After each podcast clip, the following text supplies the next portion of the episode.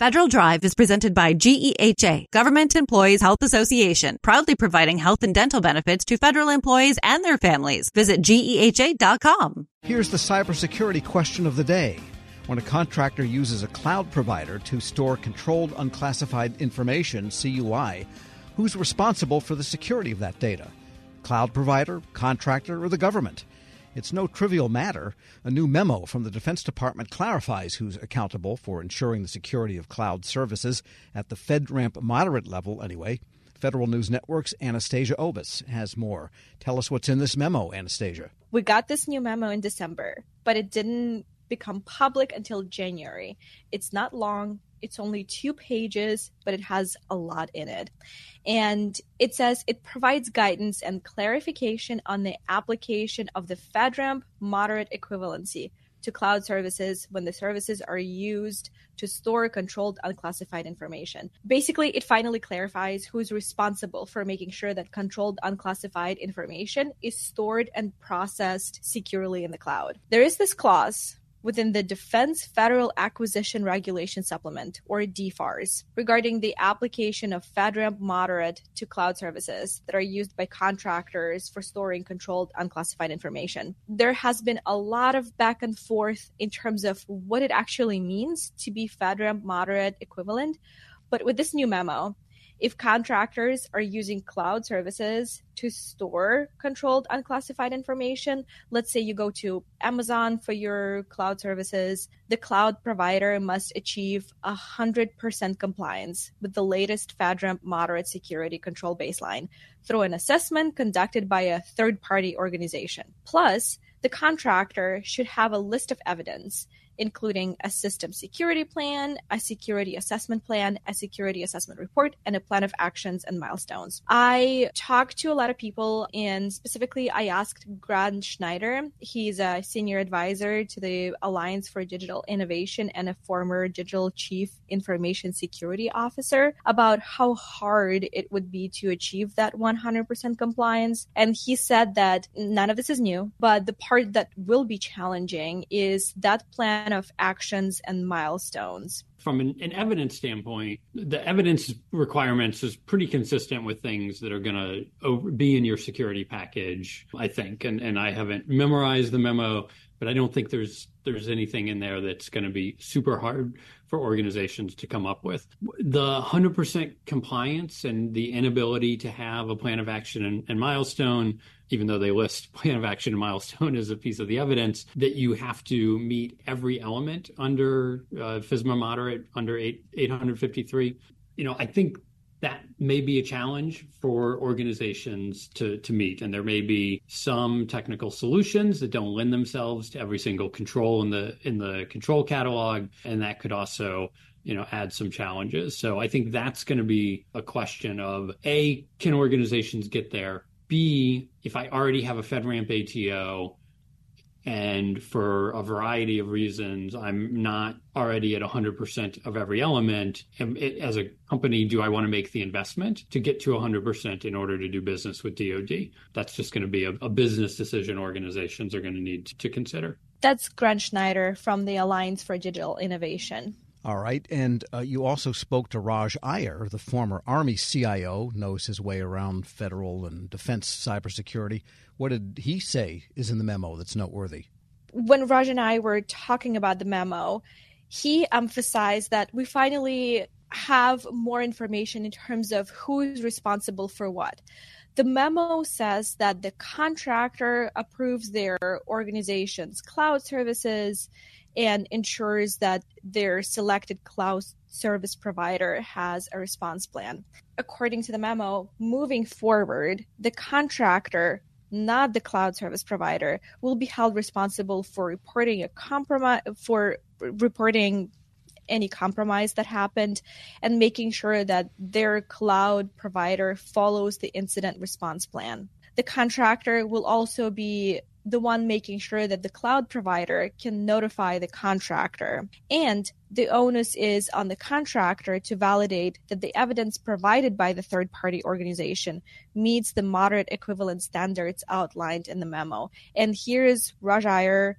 He is the global head of public sector for ServiceNow and a former chief information officer of the Army on this part of the memo. Because one of the things that we learned in the early days of cloud was there was a lot of finger pointing going on when something bad would happen. Right? Let's say a, you know a vulnerability would be found or a zero day event that happened. There was this confusion around okay, is that the cloud service provider's responsibility? Is it the contractor's responsibility? Is it the government's responsibility? You know, or somebody else? Like who really is responsible? And I think what this memo clarifies is that at the end of the day, the, the DoD's contract is with that company A, and they got to make sure that they have an incident response plan, which shows how they're going to coordinate any kind of you know remediation or triaging you know that needs to happen when when there is an incident that happens and that way you know DoD holds the contractor accountable and responsible, and it's their job to coordinate with all of the stakeholders. And that's Raj Iyer, the former Army CIO. Anastasia,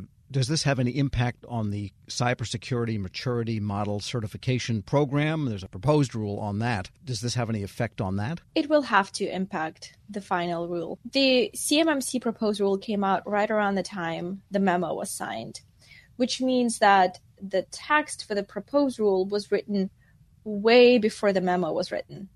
And the proposed CMMC rule adds very little detail to DFAR 7012 and the requirements be, and the requirements appear to be a lot more strict, more stringent than what's in the proposed rule. So the DoD will most likely have to align both documents for the final CMMC rule, but we'll see. Thank you, Tom. And be sure to check out her story at federalnewsnetwork.com.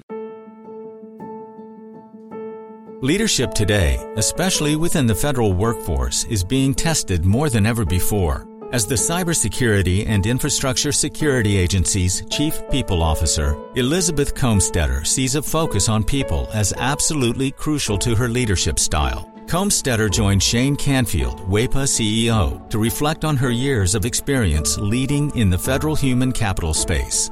Hello, and welcome to the Lessons in Leadership podcast. I'm your host, Shane Canfield, CEO of WEPA. Today I'm joined by Dr. Elizabeth Kolmstetter, Chief People Officer at the Cybersecurity and Infrastructure Security Agency.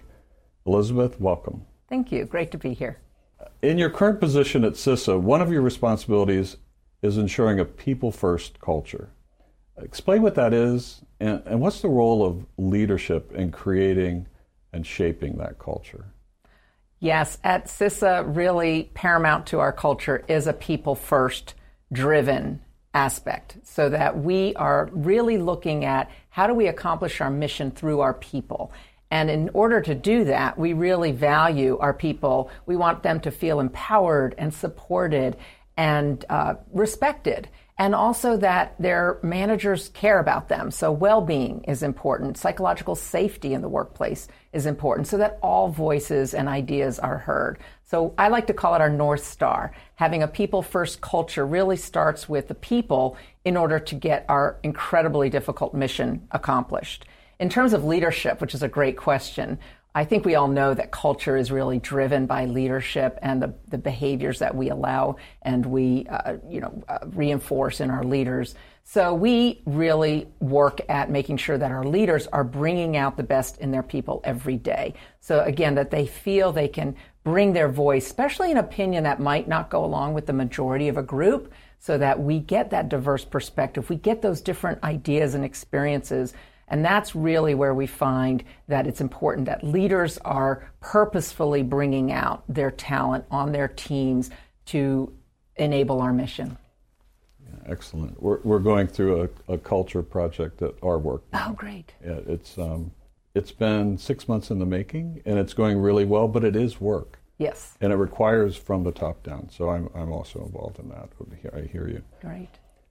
Throughout your career, you piloted many different talent management programs, including at NASA, the CIA, the FBI, just to name a few, and you have an amazing career. What have you learned, or how have you might have changed along the way in creating and leading those programs?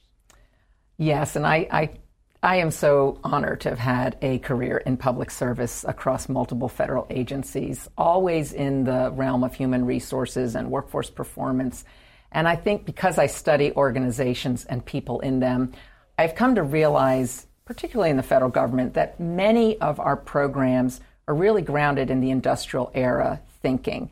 That this is organizationally structured in a hierarchy with boxes and lines on charts, uh, with the center being around jobs and what do we need to get this job done in terms of skills and training. And what I found is that we're really not in the industrial era anymore, where we would promote the smartest people who knew that work and they would then tell the people on their team how to do things and oversee that work. We're now in a digital era and the information era where work gets done collaboratively across geographic boundaries and certainly across org charts. So uh, we like to call it networks um, or hierarchies, and we really need to, again, unleash people so they can find those other people who are working on similar problems or have the right ideas. And so I really like to think of our work now in the talent programs being human centered.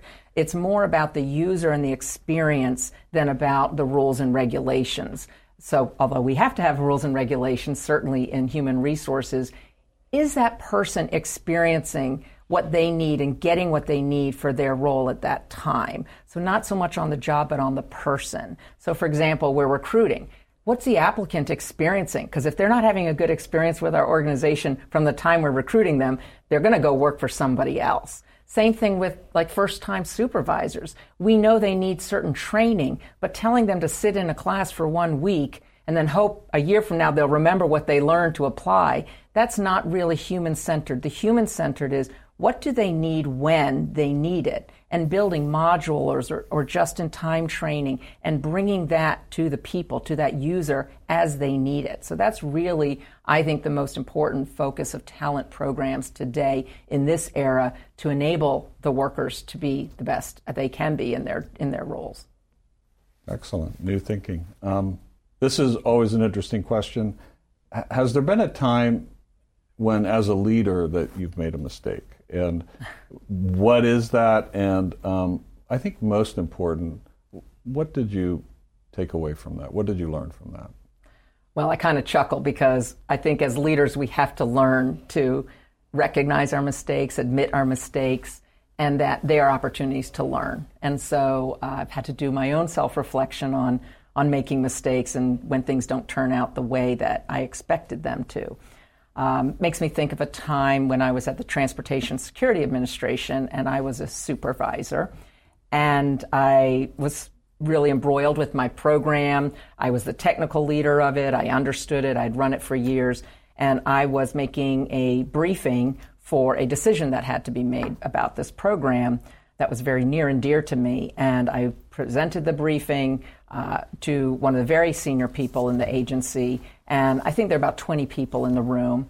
And I had gone through the briefing, answered all the questions. And that leader then said, okay, I'm going to go around the room and get everybody's opinion, and then everybody gets to vote, which kind of set me aback because there were people in that room that didn't have any technical knowledge about my program, she even turned to the executive assistant there, taking notes on the meeting, and said, Go ahead and I want to hear from you. And I realized in hindsight, I had stopped listening. I had been in transmitting all of my knowledge and what I saw to be the right way, and I was not listening to different perspectives in the room because I didn't think that I didn't value that they were bringing any kind of input to this particular decision. And it didn't go as I had hoped. And I left very disappointed and was busy blaming the senior leader and how that meeting was conducted, that she let all these people have opinions when they didn't know, in my mind, didn't know what they were talking about. And so, um, in reflection on that, I realize, and now as I've moved into more senior leadership positions, I realize that was a mistake, that it actually is really important to listen especially to people who have different perspectives or at a different point in the career, not just the people who know the program or the technical really well. And so that was a mistake I made, and I realized in my own sense I wasn't listening to very different opinions, and I probably should have because I would have learned more about what was needed for this program going forward than just leaving getting getting upset that it didn't go a certain way. So I've really practiced active listening. I've practiced making sure there's very different people on um, teams and certainly on committees or councils that we need early careers, people new to the agency, people who haven't walked in the shoes of the technical workforce, because they're asking questions we need to hear for these programs to be successful. Excellent. Your career in talent management means your work is very closely tied to people. And even your title, Chief People Officer, what does that mean to you to be a leader in the federal system with that focus? Isn't that a great title? I just love the title Chief People Officer, and I think it's my dream job, really, to be focused on people and culture and the workforce strategy for the whole agency. And I'm just so excited to be at CISA at this point in time. We're only four years young as an agency, so we're really still creating who we're going to become as an agency and what is our culture and what kind of people and talent do we need to be sure we have to be successful.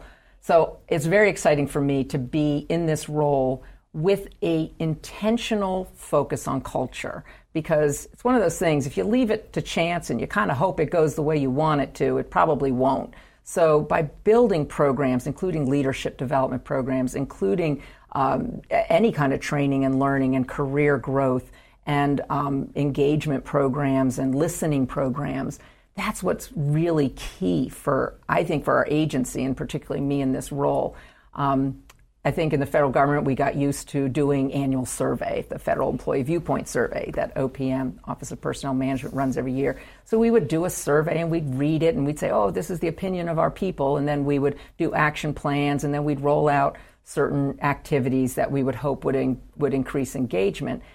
In this era, you can't do once a year and understand what your employees' experiences are, what they need, what's working well, and what needs to improve. We need active, uh, ongoing listening programs. So, one of the things we're doing at CISA is having more pulse surveys, having more focus groups, and what we call sensing sessions, expecting our leaders to have office hours where anybody can come and just talk about what's going well, what do they need, how, how are things going. Um, because I, we feel like it is an ongoing need to hear from our people. And I think in this role and over the years of serving, I've also realized there's never a one size fits all. You know, we think certain people need certain things at certain times in their career. There's no one size fits all. Neither can we also customize everything to every individual. So there's got to be a sweet spot in building really great talent programs, but also, like I said, thinking about can we do this in modules? Can we make it a menu? Can we do it just in time as people need it so they can practice the new skill or knowledge in their role? So I think we have such great opportunity again with the technology that enables us to really um, focus on how we connect people with their work and their team to get things done in, in very new ways. This is always an interesting question. Uh, is there a figure, either from your personal life, your past, somewhere in history generally that inspired you, your leadership style, um, how you view leadership? There are many figures who have been very inspirational to me, but there is one that sticks out, and that's my mother, Paula Brownlee, who has been a very inspiring leader to me all my life. And I think because, first and foremost, she had a strong family and a strong career. And that's something I always wanted. And I saw her first as my mother, but then I also saw her as a leader in her career and in academia, which was her chosen field. But I always knew her family came first. And as I saw how she balanced different family needs with also a, a growing and more and more prominent um, career positions in leadership, that she had to balance that. And I think I learned from her that you can have both. You have to you have to focus on different things through your career um, and through your life, but that you don't have to trade one for the other. Um, I've been married, happily married for 32 years, and I'm a mother of twins who are almost 24 years old. So, and I've had a great career in public service. So I think that having her as a role model has really helped me um, find my own courage, find my own confidence, and find my own voice in how I can prioritize the things that are most important to me so that I can actually balance both family and career. And you're doing it well. You're Thank you. Having known you now for seven or eight years yeah. um, and worked alongside you, uh, your passion is infectious. Thank you. Your uh, intelligence and, and the thoughtfulness with which you approach uh, all of these issues, it's, uh, it's an honor for you to be here, and thank you for your time. Thank you very much. I'm Shane Canfield, CEO at WEPA, and until next time, have a great day. Find the full podcast and future episodes of Lessons in Leadership on the Federal News Network app and anywhere you enjoy your podcasts.